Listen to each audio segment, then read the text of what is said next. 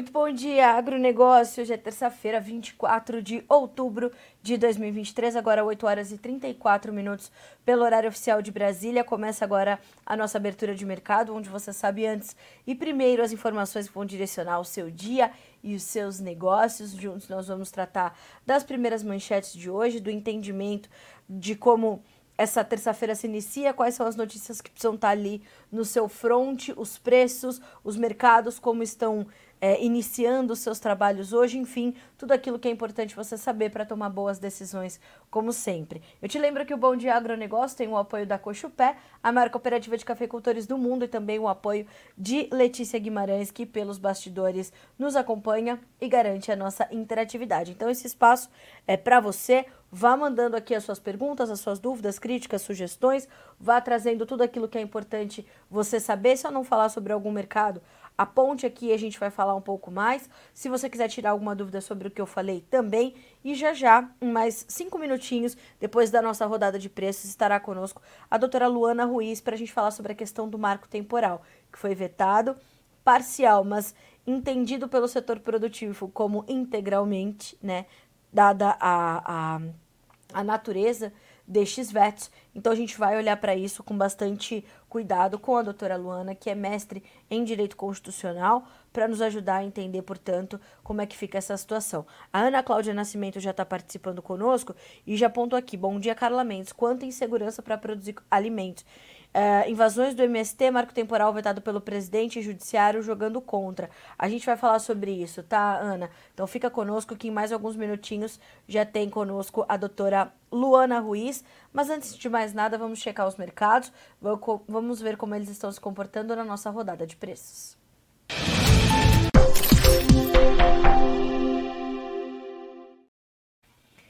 Vamos então começar checando a Bolsa de Chicago, onde os preços da soja, que testavam leves baixas até pouco, passaram a subir. Então a gente tem agora uma leve alta de 0,04%. O milho, $4,87, com uma pequena queda de 0,3%. O trigo cai um pouquinho mais, 0,8%. Vai a $5,81 por bushel na manhã desta terça-feira. Nós temos ainda na Bolsa de Chicago baixas de 1,6%. Para o óleo de soja, 51 cents mais 13 por libra-peso, e o farelo caindo também, mas de forma bem mais tímida, estava caindo mais de 0,5%.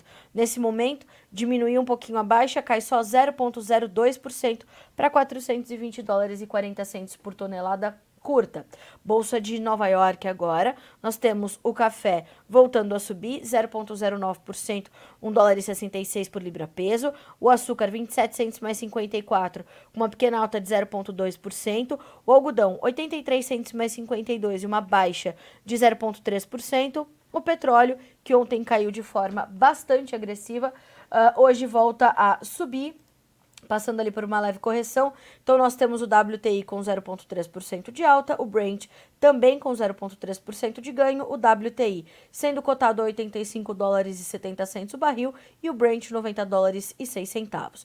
O gás natural tem alta de 1,4%, ouro, prata e cobre voltam a cair, o ouro cai 0,8%, a prata 1,04% de queda e o cobre 0,2% de baixa. Dólar Index subindo hoje 0,3%, parece ser um dia de um pouquinho mais de aversão ao risco, é o que a gente pode sentir aqui entre as commodities. Os índices acionários não caminham pela mesma trilha, alguns sobem, outros descem, então a gente percebe que a economia norte-americana ainda está bastante em evidência, a gente ainda monitora isso bastante de perto e tem sido um ponto de muita atenção para os mercados, certo?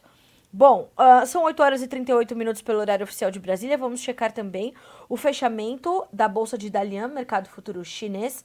Nós temos positivo para o milho, negativo e bem negativo para soja, para óleo de soja e para farelo no mercado futuro chinês. E aí nós temos algumas informações aqui de Eduardo Vanin, que nos traz a seguinte informação sobre o mercado de milho.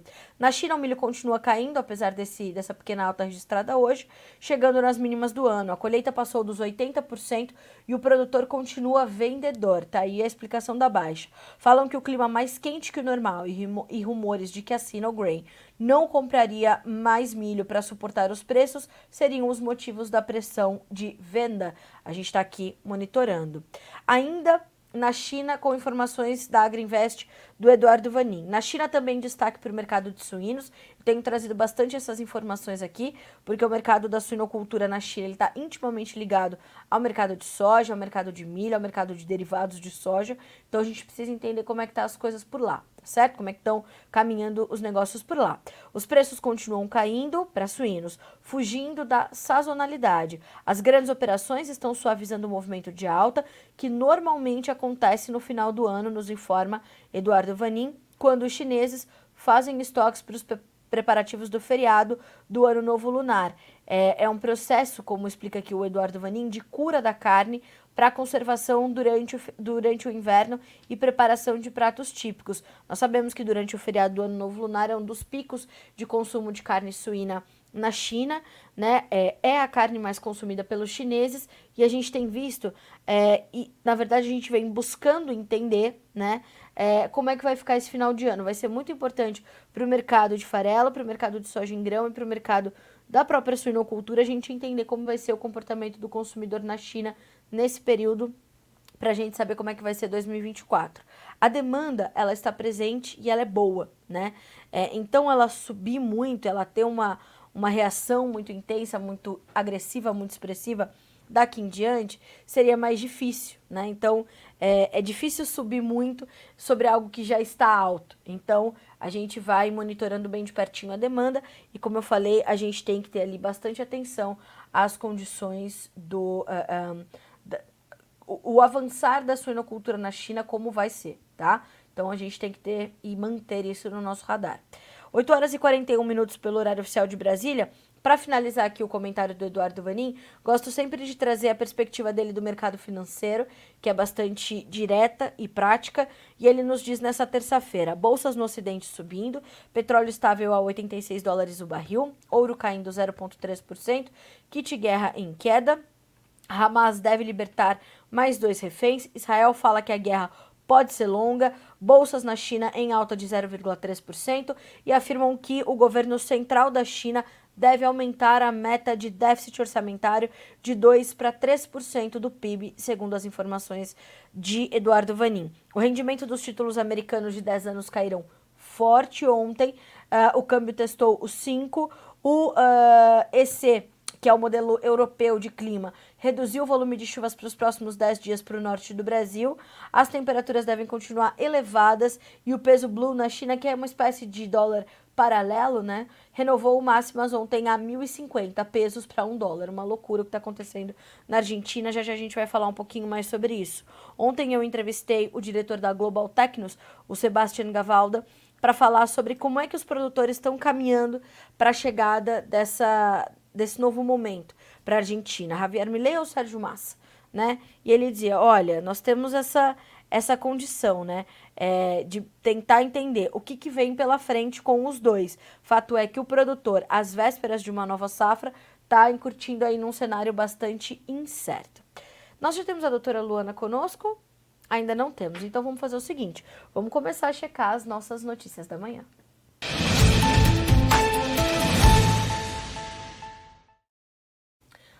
Bom, nos últimos dias eu tenho falado bastante sobre o plantio brasileiro de soja, mas hoje eu quero falar também sobre a colheita americana. Os últimos números do USDA, o Departamento de Agricultura dos Estados Unidos, chegaram no final da tarde de ontem, segunda-feira, apontando o avanço da colheita nos Estados Unidos. Os dois números, tanto para soja quanto para milho, vieram praticamente alinhados com as expectativas do mercado, sem grandes surpresas, e de fato a gente tem visto esse movimento. A colheita tem sido um pouquinho mais tranquila do que o plantio.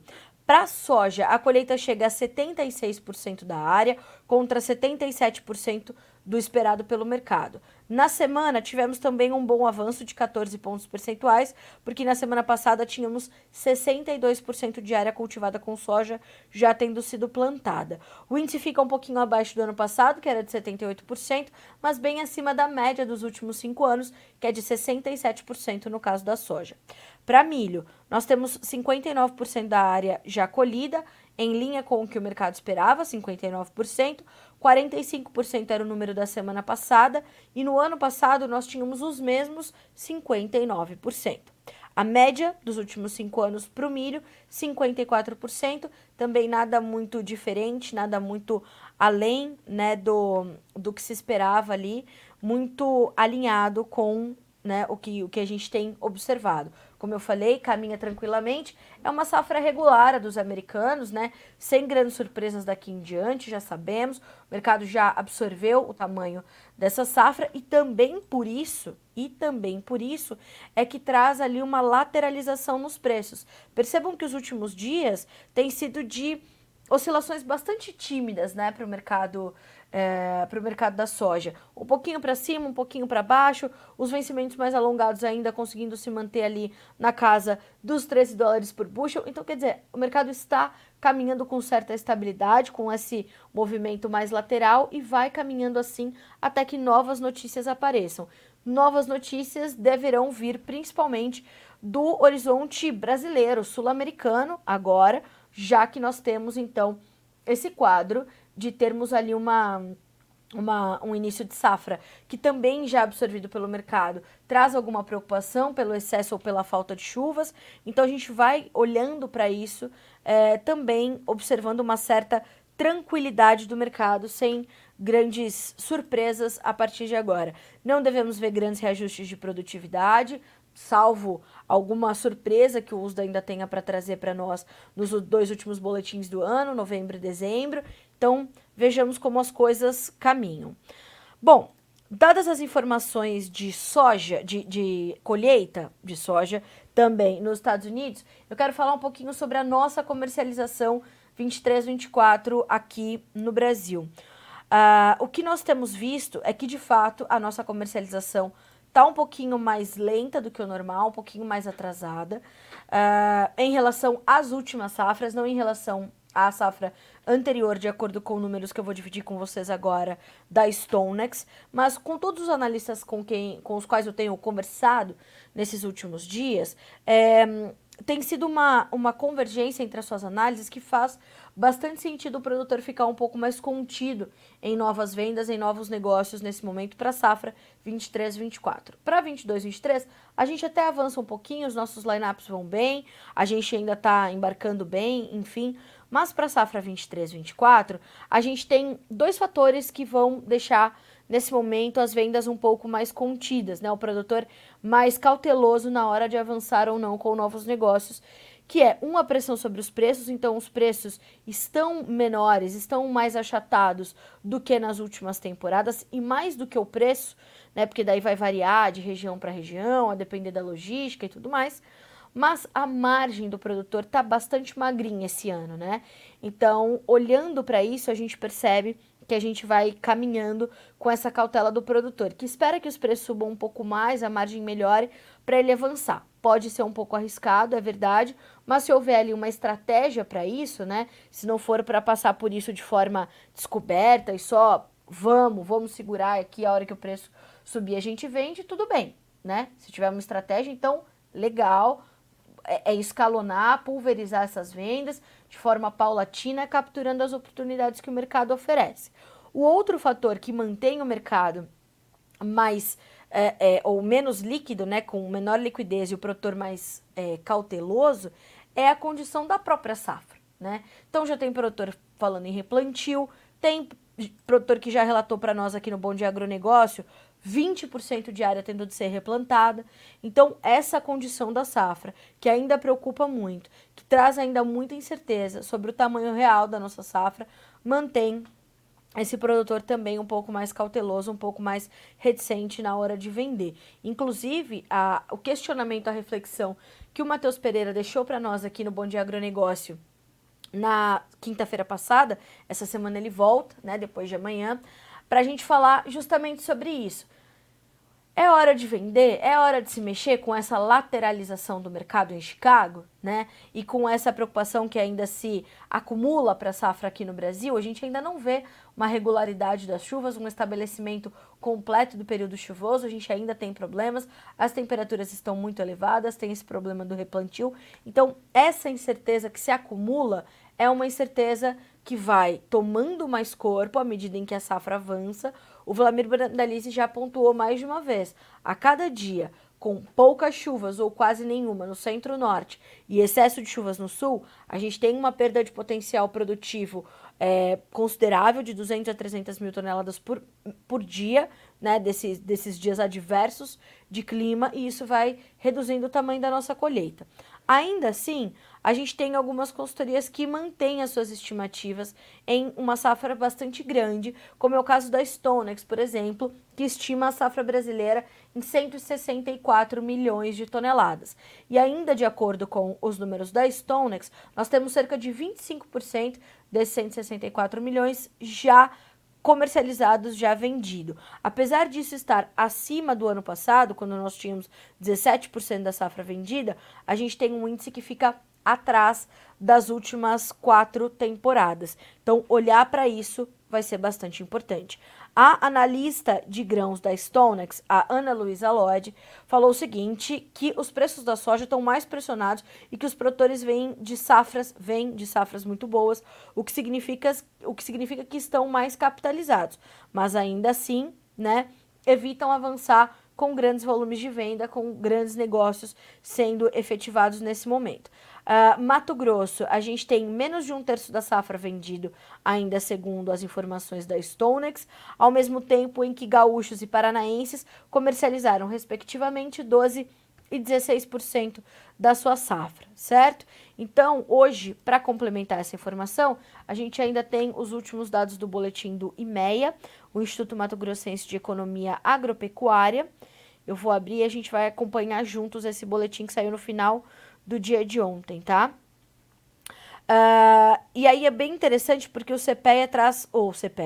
IMEA traz o seguinte: primeiro o plantio, então em Mato Grosso a semeadura 23-24 da soja avançou 24,9 pontos percentuais e alcança 60% da área plantada, um avanço considerável para a semana, e isso acontece apesar das chuvas nesse início de ciclo estarem abaixo do ideal. Em várias regiões do estado, os volumes observados, principalmente no final de semana, possibilitaram a continuidade dos trabalhos de campo em Mato Grosso. Enquanto nós temos 60% de área plantada no estado, o maior estado produtor de soja do Brasil, os dados do projeto Rentabilidade Senar Mato Grosso, do IMEA, referentes ao custo de produção da soja transgênica para 23-24 para Mato Grosso, apresentaram uma queda em setembro de 23. O custeio da oleaginosa ficou estimado em R$ 4.124,47 por hectare, uma retração de 16% em relação à safra passada e 0,5% em relação à estimativa de agosto de 2023. Aqui nós podemos observar ou atribuir essa queda, né? Essa redução mensal é pautada pelo recuo no custo com defensivos, que foi de 0,9%, e com macronutrientes, uma baixa de 0,5%, que por sua vez é reflexo da menor demanda no mês passado. Em relação ao custo operacional efetivo, ainda de acordo com dados do IMEA, esse ficou projetado em R$ 5.633,70 por hectare, uma queda de 0,5% no comparativo mensal. Então, temos esse quadro de uma diminuição ali no custo de produção para Mato Grosso, comparando de agosto para setembro, mas quem já estava com os seus insumos comprados e tudo mais, então a gente vai monitorando, vamos ficar de olho. 8h52 pelo horário oficial de Brasília. Ainda trazendo algumas informações sobre a Argentina, mais alguns minutinhos, a doutora Luana já estará conosco. Falando ainda sobre a condição da Argentina, o que a gente pode perceber, né? A gente tem visto nos últimos meses, né, o Sérgio Massa, que é o candidato à presidência da República e que foi para o segundo turno vitorioso, né, 36% dos votos, tendo ali os últimos meses com uma atuação para o agronegócio bastante eleitoreira. A gente tem visto essas medidas sendo tomadas de forma bastante clara, né, para serem realmente medidas eleitoreiras. Foram os inúmeros dólares soja, depois o dólar milho, depois o dólar agro, depois o dólar Malbec, para você comercializar vinho na Argentina, que é uma parte importante da economia daquele país. E agora a informação é de que a Argentina vai expandir o apoio às suas exportações via a continuidade de algumas dessas medidas. A notícia parte da agência Reuters e diz: a Argentina anunciou nesta segunda-feira, ontem, que vai expandir e estender o programa de incentivo às exportações por um mês a partir de hoje, depois de o ministro Sérgio Massa ter surpreendido e ficado na primeira posição no primeiro turno da eleição presidencial. O programa, que estava disponível para exportadores de soja e derivados, agora será oferecido a todos os setores exportadores em uma tentativa de aumentar as vendas para o exterior e levar aos países moedas fortes para repor as escassas reservas do Banco Central. A medida entra em vigor nesta terça-feira e as empresas argentinas que exportam produtos do agro poderão trocar 30% da moeda externa que receberam em mercados alternativos de câmbio, o que oferecem taxas mais vantajosas do que a oficial, segundo afirmou Massa em uma entrevista coletiva a jornalistas estrangeiros. Os títulos da dívida soberana caíram nesta segunda-feira na Argentina, assim como a Bolsa, depois de o político de centro-esquerda ter ficado na primeira posição no domingo, obtendo uma vaga no segundo turno. Aí veja você, né? O cidadão está no meio de uma corrida presidencial, lançando medidas como essa. Mas tá certo isso? Um mês antes do segundo turno, lançando medidas como essa para todos os setores exportadores, não me parece só uma medida para garantir a entrada de mais reservas no país, né? Essa também me parece ser uma medida bastante eleitoreira. 8 horas e 55 minutos, pelo horário oficial de Brasília. Senhoras e senhores, vamos ao nosso quadro de entrevistas na manhã dessa terça-feira no Bom Dia Agronegócio.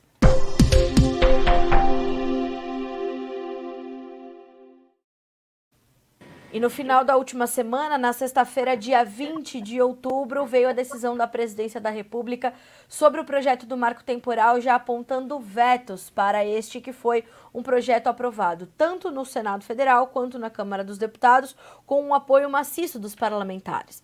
E no Supremo Tribunal Federal, ao mesmo tempo, a tese do Marco Temporal foi rejeitada. Como é que as coisas caminham agora? O que está vigente, o que vai acontecer de fato, é que depois dos vetos, a lei volta, o projeto volta ao Congresso Nacional, onde a Frente Parlamentar da Agropecuária já prometeu que os vetos serão pauta de derrubada no Congresso, uma vez que o setor produtivo e, além da FPA, outras instituições se manifestaram apontando como um desrespeito não só ao Congresso Nacional e ao que se decidiu por lá, mas também à vontade popular em torno do marco temporal. Por isso, os vetos serão, ou haverá um trabalho para derrubar esses vetos e a lei ser promulgada. Para nos ajudar a entender esse processo e de fato saber o que pode acontecer na prática, está conosco na manhã de hoje a doutora Luana Ruiz, que é advogada e mestre em Direito Constitucional, profunda conhecedora dessa questão, para nos ajudar então a entender os próximos passos. Doutora Luana, bom dia, seja bem-vinda ao Bom Dia Agronegócio, é um prazer recebê-la. Muito bem, bom dia, eu que agradeço mais uma vez por essa oportunidade, por estar aqui podendo conversar com vocês e com todos aqueles que acompanham o trabalho que vocês desenvolvem, levando informações ao setor do agro, que é um setor que garante a estabilidade da balança comercial brasileira. E sendo o Brasil que pauta sua vida, o seu ar, o seu oxigênio, a sua economia no agro, é inadmissível pensar que nós estamos aqui, mais uma vez, discutindo segurança jurídica no campo. Este setor da economia, este setor produtivo, que deveria estar aí sendo totalmente amparado por todas as políticas públicas dos governos brasileiros, está aí se digladiando, tentando sobreviver com realidades políticas como é este exemplo do veto do presidente Lula, num contexto em que o agro não precisaria e não deveria estar passando por isso. Exatamente, eu quero muito agradecer a deferência sobre o nosso trabalho, doutora Luana, porque de fato o nosso papel é esse, continuar ouvindo bons especialistas, como é o caso da senhora, para a gente trazer algum entendimento para a nossa audiência, né? Que desde o final da última semana tem nos pedido muito sobre como as coisas caminham na sequência de uma possibilidade do veto. O veto veio na sexta-feira. Primeiro, doutora Luana, quais são os pontos de atenção sobre esses vetos que nós temos que ter a partir desse momento e como o processo corre a partir deste ponto? Bom, o ponto principal que se discute e que estava no projeto de lei, sem sombra de dúvidas, é a questão do marco temporal. O marco temporal está no rol dos artigos vetados. De todos os artigos da lei, apenas 9 permaneceram originais sem alterações. O restante todos foram alterados total ou parcialmente, vetados total ou parcialmente. E o marco principal ali é o marco temporal. Secundariamente, tão importante quanto, mas que vem em uma posição secundária de grau de importância, é a questão indenizatória, que também foi afastado ali do projeto de lei. Mas tem questões que foram vetadas e que me surpreendem. Por exemplo, vetar o artigo que prevê a participação dos entes federados no processo administrativo. O ministro Eduardo Cardoso, no governo Lula, assinou uma portaria que determinava que os entes federados, estados e municípios, participariam do processo de identificação e delimitação de terras indígenas, participariam efetivamente, nomeando técnicos. E isso que já está no nosso ordenamento jurídico, com base em uma portaria do ministro da Justiça, lá do governo Dilma ainda, que vinha sendo aplicado, veio apenas agora compor esse projeto de lei. E o Lula vetou. Então, sequer a participação, a previsão legal de participação dos entes federados está garantida. Outra coisa também que surpreende muito o Lula ter vetado, que não entra na pauta ideológica da esquerda, porque nós sabemos que o Lula, ele fica, ainda que hipoteticamente ele quisesse sancionar a lei inteira com marco temporal, com indenização, com tudo. Como ele poderia fazer isso politicamente, uma vez que ele está amarrado com as pautas da esquerda e do seu eleitorado ali, das negociações normais do governo petista, né?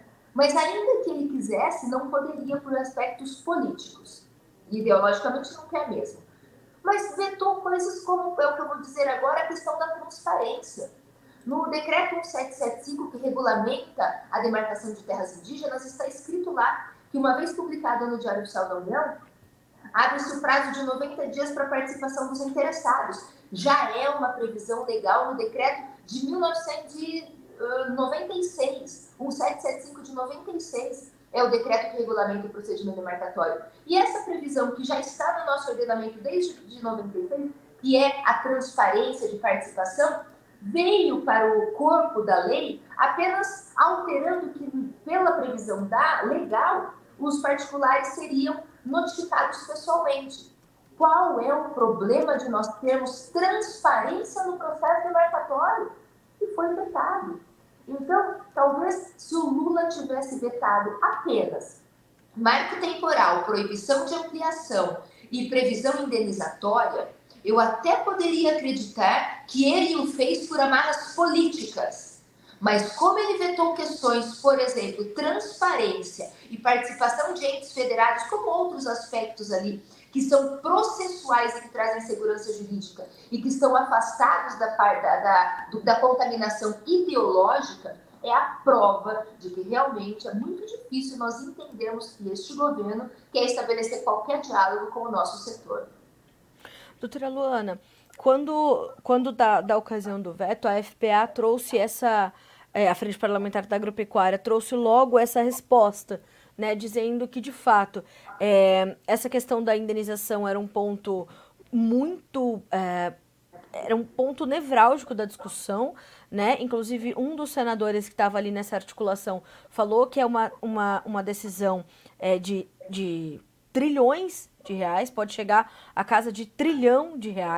A gente está falando dessa participação dos entes federados e portanto, esse trabalho da Frente Parlamentar de trabalhar para que houvesse, de fato, essa derrubada dos vetos por considerar desrespeitoso ao desejo não só do Congresso, que estudou e votou o projeto, mas também do desejo popular para que haja paz no campo, para que haja segurança jurídica para continuar se produzindo, para que haja segurança jurídica para a convivência, né, dos produtores rurais com os indígenas. Como é que a gente avalia essa ideologia do governo, essa questão política e ideológica que pauta essa matéria já há tanto tempo? Bom, falando da Frente Parlamentar da Agropecuária, nós estamos agora realmente depositando todas as nossas expectativas no Congresso Nacional. Que os parlamentares que tenham qualquer simpatia, não necessariamente com o agro, não, mas simpatia com o desenvolvimento e com a estabilidade do nosso país, simpatia com segurança jurídica, são parlamentares que precisam agora articular para que esses vetos sejam derrubados. Em relação a quanto custa a indenização, nós temos que fazer uma separação. Na lei, existe a previsão de indenização. Só que essa previsão indenizatória, ela vem junto com o marco temporal. Então, o marco temporal delimita o que poderia ser terra indígena, que são aquelas fases do desestado em 1988, e essas áreas, dentro desse universo delimitado do marco temporal, essas áreas, se forem áreas tituladas, seriam passíveis de indenização. Isso é um contexto. O outro contexto trilionário, impagável, é o contexto estabelecido pelo Supremo Tribunal Federal. No contexto do Supremo Tribunal Federal, ele traz a figura da indenização, mas ele afasta o marco temporal, então ele tira essa limitação. Ou seja, todo o Brasil, todo o território nacional pode vir a ser demarcado como terra indígena, passível de indenização. Como é que se prevê uma possibilidade de... É possível que o território como um todo seja demarcado, mas será indenizado. Como se indeniza o território como um todo? Nós não temos uma limitação estanque para definir o que são terras indígenas, porque tudo pode ser terra indígena. Esse é o contexto lá do Supremo Tribunal Federal. Nem tudo está perdido, mesmo no contexto grotesco do Supremo Tribunal Federal de ter derrubado o marco temporal. Porque o Supremo Tribunal Federal derruba o marco temporal, deixa prevalecer o indigenato, que tudo pode ser considerado terra indígena, e mantém a previsão de indenização. E para mim é ir do nada para lugar nenhum, porque como é que eu indenizo o Brasil como um todo? Mas tem um elemento importante na decisão do Supremo, que é o direito de retenção. Então está escrito o seguinte, o Supremo decidiu o seguinte: todo o Brasil pode ser demarcado como terra indígena. Se propriedades privadas forem demarcadas como terras indígenas, essas áreas serão indenizadas, mas cabe ao particular o direito de retenção. O proprietário fica na terra, o proprietário produz, o proprietário utiliza do seu imóvel sem qualquer intervenção enquanto ele não receber a indenização pela terra. Certo. Qual indenização é essa? A indenização incontroversa. Eu não sei se essa indenização vai ser com base no valor venal, vai ser com base na pauta do ITR, vai ser com base na pauta do Estado, que é o que define ali a base de cálculo para ITBI e TCD. Então, com certeza, acredito que essa avaliação e esse valor vai ser aquém, e nós, particulares, vamos ficar aí uma vida discutindo valores. Mas, pelo menos, o fato de ter a previsão de que o particular só sai da área com a indenização, amarra os processos demarcatórios. Só pode haver processo demarcatório que tiver garantia de recurso para indenizar. Pelo menos é a lógica que eu espero profundamente que seja aplicada. Outro viés importante: quando o Supremo Tribunal Federal, como fez, nos dá uma decisão péssima, porque prevê o indigenato, mas traz a figura da indenização como direito de retenção, ora, se o particular que está tendo sua propriedade demarcada, ele só sai da área quando ele receber, ele tem direito de retenção, é por certo que esse entendimento do Supremo Tribunal Federal derruba a tese das retomadas. o que nós chamamos de crime de invasão, os indigenistas e o Supremo sempre chamou de retomada, de luta legítima. Se nem o Estado brasileiro em um processo de demarcação pode tirar o particular antes dele ser indenizado porque o Supremo previu o direito de retenção, muito menos, então, poderão as nossas propriedades serem submetidas ao conflito fundiário, serem invadidas. Exato. Então, essas questões que ainda precisam ser amadurecidas são desdobramentos que eu analiso, claro, sempre trazendo para os melhores dos mundos, né? Então, por mais que a situação esteja muito ruim, ainda acredito que a gente consiga encontrar ali formas de contingenciamento de crise. Porque, de cada forma como colocado pelo Supremo, ou prevalecendo os vetos do presidente Lula, nós teremos aí crise constante no território nacional. Então, as nossas expectativas todas estão nas mãos dos nossos parlamentares hoje para a derrubada desses vetos e em uma lucidez e alguma sanidade dos nossos ministros para pegar aquele estrago que já foi feito e trazer contornos que ainda são possíveis, pegar aquela decisão do Supremo e trazer contornos ali que estanquem o caos. A senhora imagina que poderá haver um tempo longo para a discussão e para o debate desses vetos e a possível derrubada deles no Congresso, doutora Luana? Ou o tempo acaba sendo um pouco mais ajustado por toda a discussão que já houve, tendo inclusive passado pela presidência o projeto? Acredito que quanto mais se depura, mais longo vai ficando o processo. Nós tivemos uma agilidade considerável no primeiro momento, quando foi votada a medida de urgência na Câmara. Depois nós tivemos uma célere aprovação na Câmara, foi para o Senado, foi muito rápida a votação pela Comissão da Agropecuária no Senado Federal, foi para o Senado. Foi muito rápida a votação no Senado Federal pela Comissão da Agricultura, foi rápida a votação pela CCJ e foi rápida agora essa votação. Então, está sendo um processo fluido. Só que com o veto, a discussão ela fica mais depurada. Então, eu acredito que como fica mais complexo, porque, olha só, a esquerda, ela não impôs tantos obstáculos. Por quê? Porque eles ainda tinham uma barreira final, que era o veto do presidente Lula. Agora não tem mais. Então, creio eu que daqui para frente nós teremos mais resistência do governo, dos governistas, do que tivemos nos momentos anteriores, porque eles ainda tinham lá uma luz no fim do túnel, que era aí o veto do presidente Lula. E em relação à celeridade no Supremo Tribunal Federal, porque nós precisamos que o que foi decidido no Supremo Tribunal Federal tenha o trânsito em julgado para poder ter alguma efetividade. Hoje, nos processos que eu atuo, eu vejo Defensoria Pública da União, Ministério Público Federal, a própria FUNAI diz, não, aquela decisão do Supremo, ela não tem trânsito em julgado ainda, então todos os processos precisam permanecer suspensos por conta da liminar do ministro Edson Fachin, que determinou a suspensão nacional dos processos. Só que se nós pegarmos Raposa Serra do Sol, o julgamento de Raposa Serra do Sol foi ali em 2008 e 2009. O trânsito em julgado com vencimento do prazo de ação rescisória foi em 2019, foram quase 10 anos para transitar em julgado, que foi em 2017, trânsito em julgado, e venceu o prazo de 2 anos para ações rescisórias.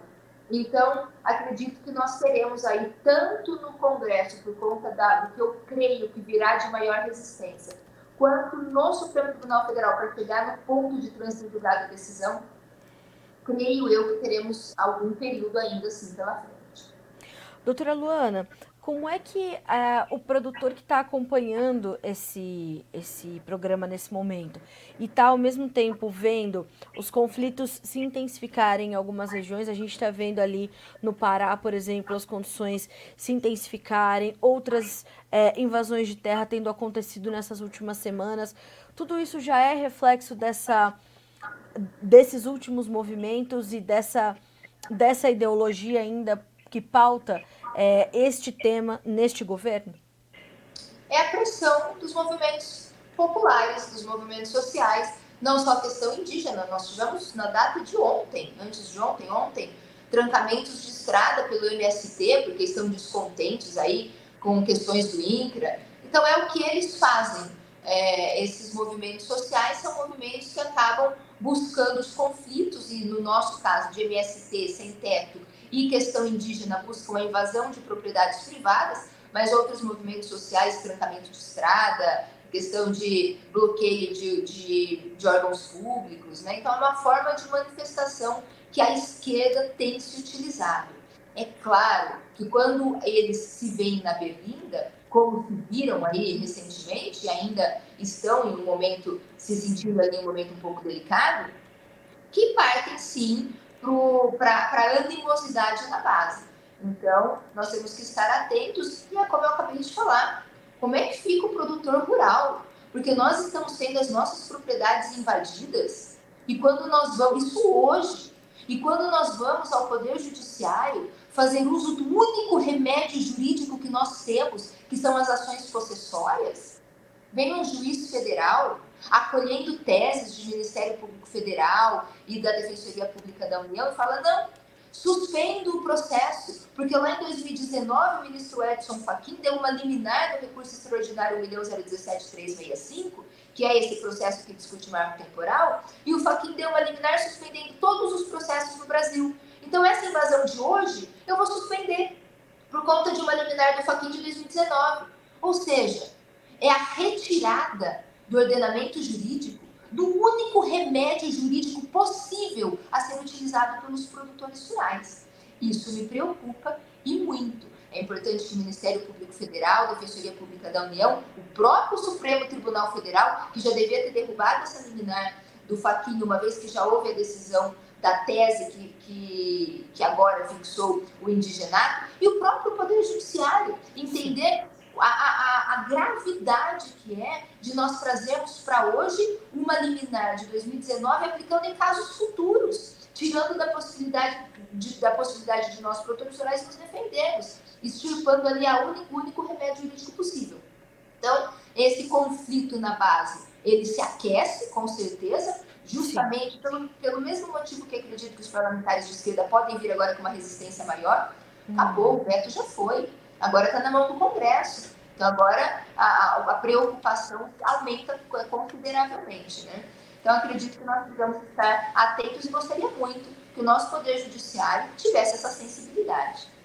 Bom, doutora Luana, então imagino que o nosso papel agora seja o de aguardar, monitorar e entender quais serão as próximas notícias para que na sequência a gente possa analisá-las e orientar os produtores que nos acompanham por aqui, né?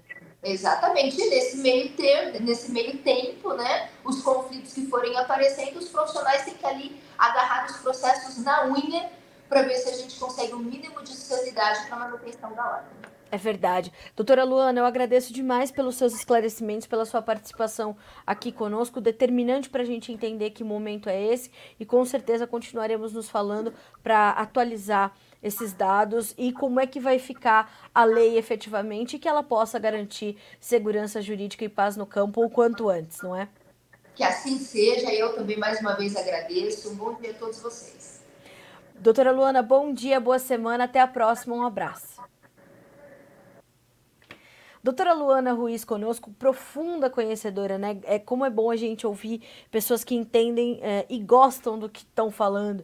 A doutora Luana pessoalmente passou por problemas com essa condição dessa falta de segurança jurídica, essa dificuldade, essa falta de paz para produzir e traz então esses detalhes de forma magistral, como sempre. 9h17 pelo horário oficial de Brasília. Para você que está chegando aqui no YouTube agorinha, o Bom Dia Agronegócio está acontecendo e a gente já tem essa entrevista na íntegra disponível para vocês aqui, para vocês recuperarem, ouvirem e reouvirem mais de uma vez. E mais do que isso, eu, né, na minha modesta opinião, busquem os seus parlamentares, estejam em contato com os parlamentares próximos de vocês, aqueles que vocês elegeram, para que haja um cuidado maior em torno dessa pauta do marco temporal. Isso é determinante. A doutora Luana foi taxativa. Todas as nossas esperanças agora, todas as nossas expectativas estão em torno dos nossos parlamentares,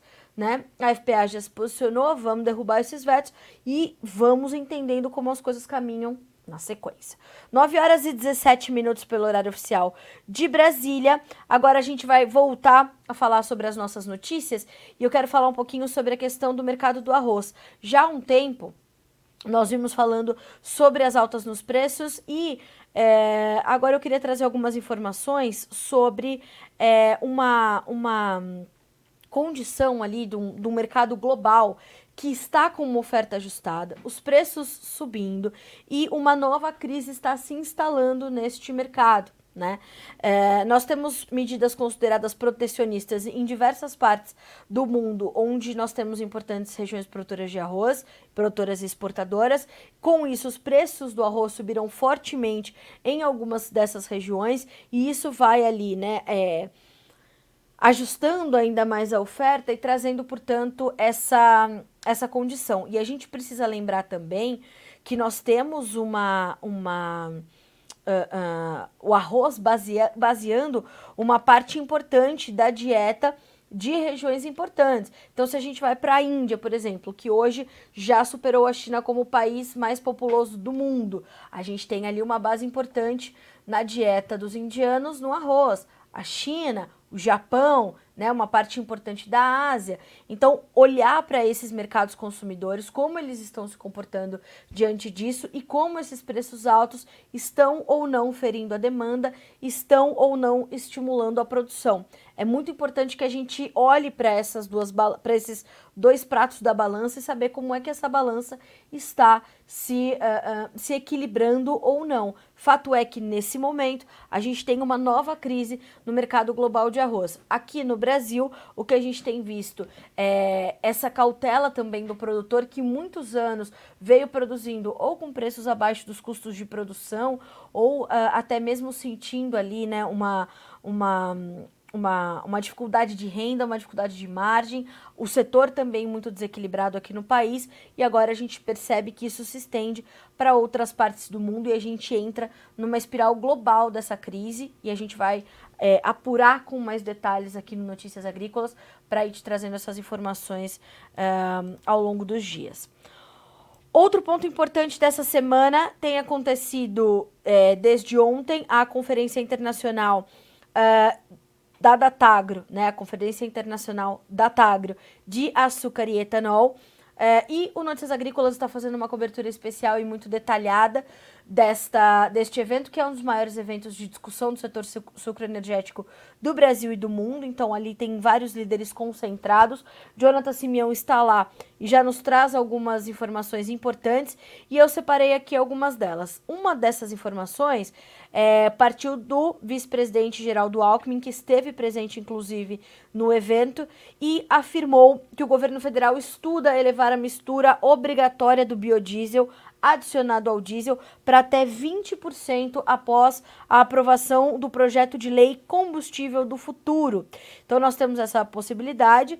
Enviado em setembro pelo Executivo ao Congresso, o projeto de lei cria um novo marco regulatório para o setor de biocombustíveis no país e abre a perspectiva da geração de 250 bilhões de reais em investimentos. Na prática, o projeto reintegra os compromissos de descarbonização dos programas Renova Bio, que visa o aumento da produção nacional de biocombustíveis, e o Rota 2030, que incentiva o setor automobilístico a investir em pesquisa e em desenvolvimento.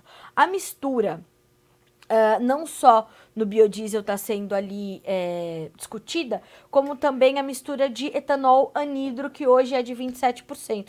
E há um estudo para aumentar essa mistura para 30%. E o biodiesel, que estava em 10% e hoje em 12%, deve chegar a 15%, né, no ano que vem. E há propostas para elevar ainda mais para o B20%. Né? Então a gente tem espaço para isso, a gente tem produto para isso, a gente tem capacidade industrial para isso, a gente só precisa organizar direitinho e saber como é que isso vai correr. Fato é que esta transição, este aumento, ele precisa ser bem planejado, né?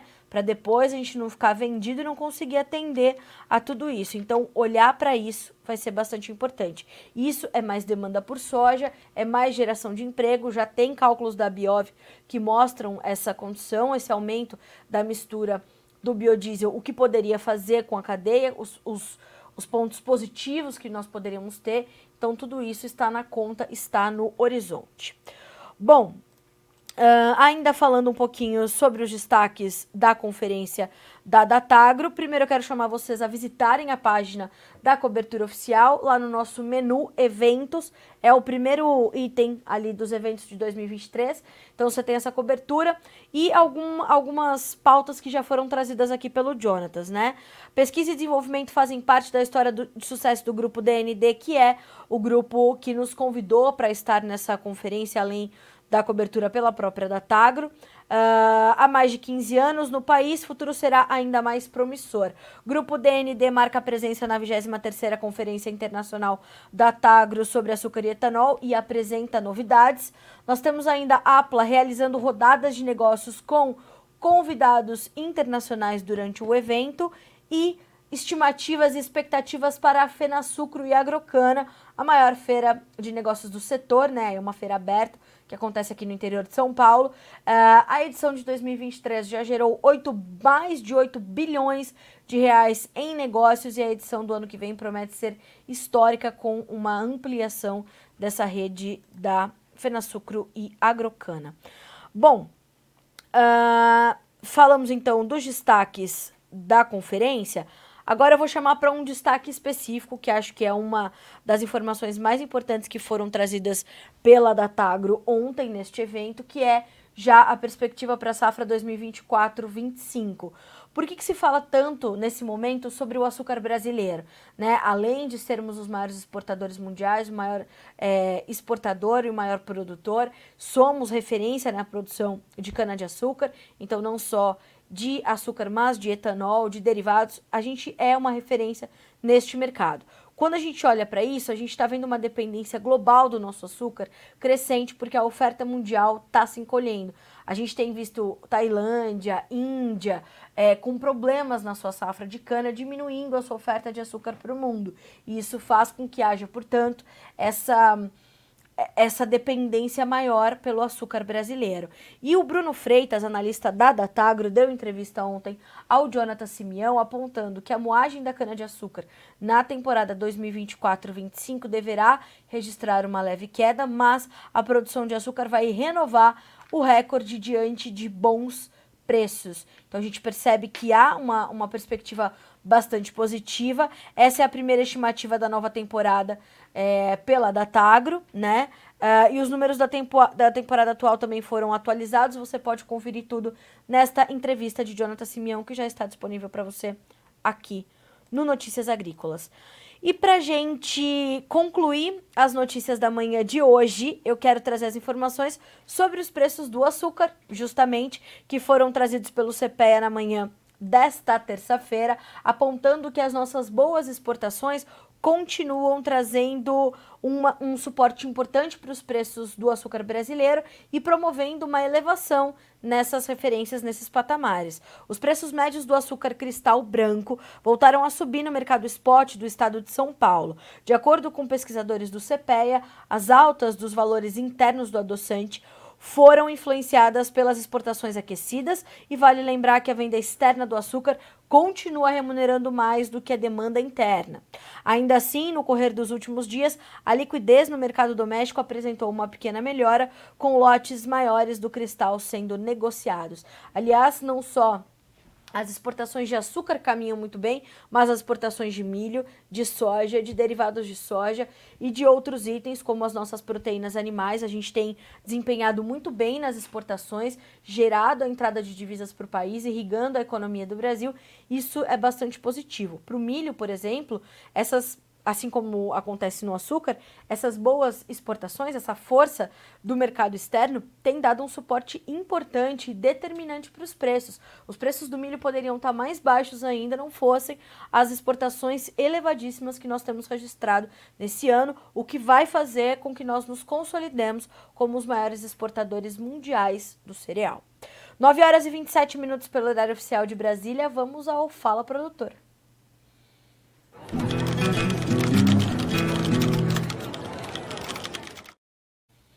Pois é, a gente tem muitos comentários aqui, eu vou de novo começar de baixo para cima hoje, porque a gente tem informações importantes, né?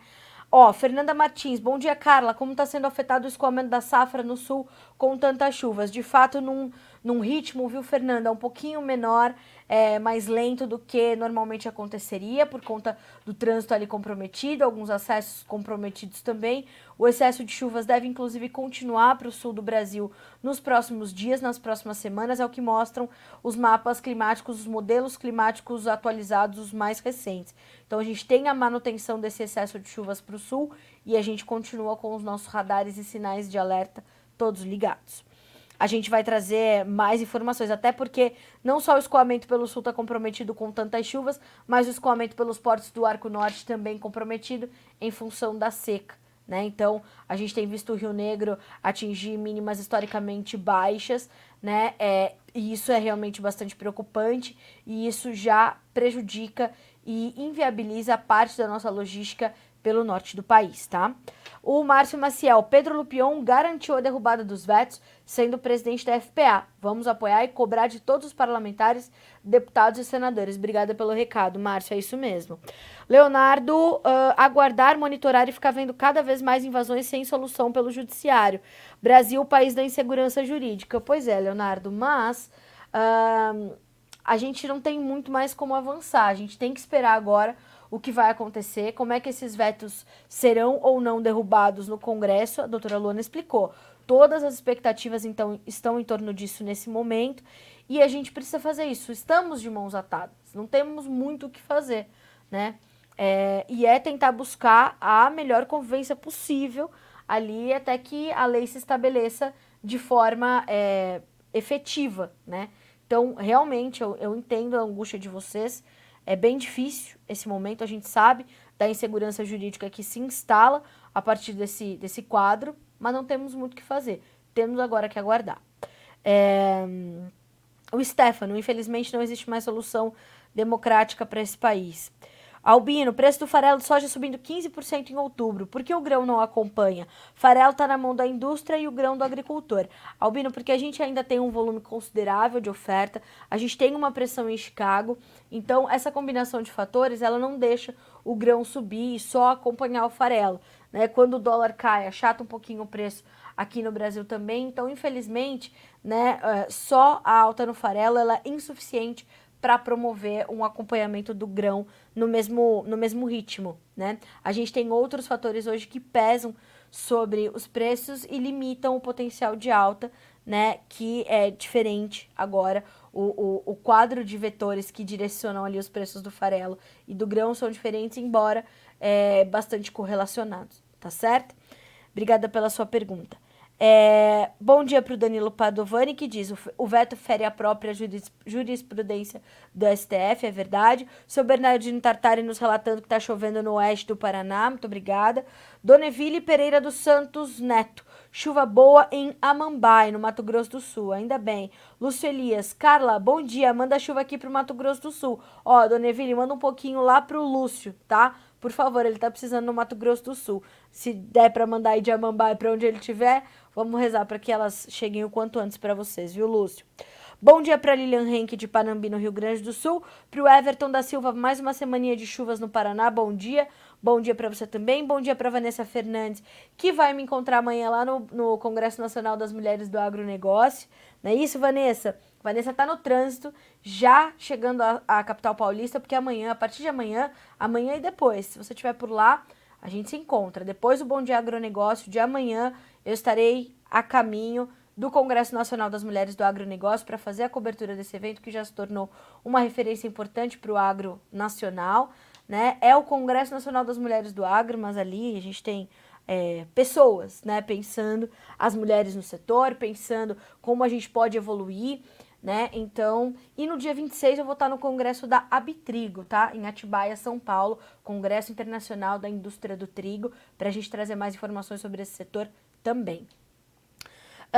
Bom dia também para o João Vitor, noroeste do estado do Paraná, região de Cianorte. Clima amanheceu meio nublado hoje. Alguma previsão para o final de semana? Vamos buscar, tá, João? Aí a gente continua falando um pouquinho mais de clima. Bom dia, Carla. Bom dia, Agro. Bom dia, Diego Brandão. Obrigada. Bom dia para o Henrique Carniel, bom dia Carla Cidrolândia, Mato Grosso do Sul, sempre na escuta para ficar bem informado. Parabéns pelo programa, muito obrigada, Henrique. Luiz Donizete Godoy, bom dia. Bom dia para Dona Eliana, para o André Marques de Sorriso, Mato Grosso, clima irregular, de fato, para o Jonathan Freitas de Rio Brilhante, Mato Grosso do Sul, para Márcio Maciel, que já tinha mandado bom dia antes, né? Eu vim de baixo para cima. E para Ana Cláudia Nascimento, que foi ali o primeiro comentário que eu recebi, e a gente já falou dele logo no começo para introduzir a conversa com a doutora Luana. E ó, o dólar abriu seus negócios já, segue operando com estabilidade e pouca alteração frente ao real, com expectativa por dados dos Estados Unidos, da economia americana e do Federal Reserve na próxima semana, que volta a decidir sobre os juros e a sua política monetária. Então, atenção total. R$ 5,02 é a cotação da hora. Tá certo? Com 0,03% de alta.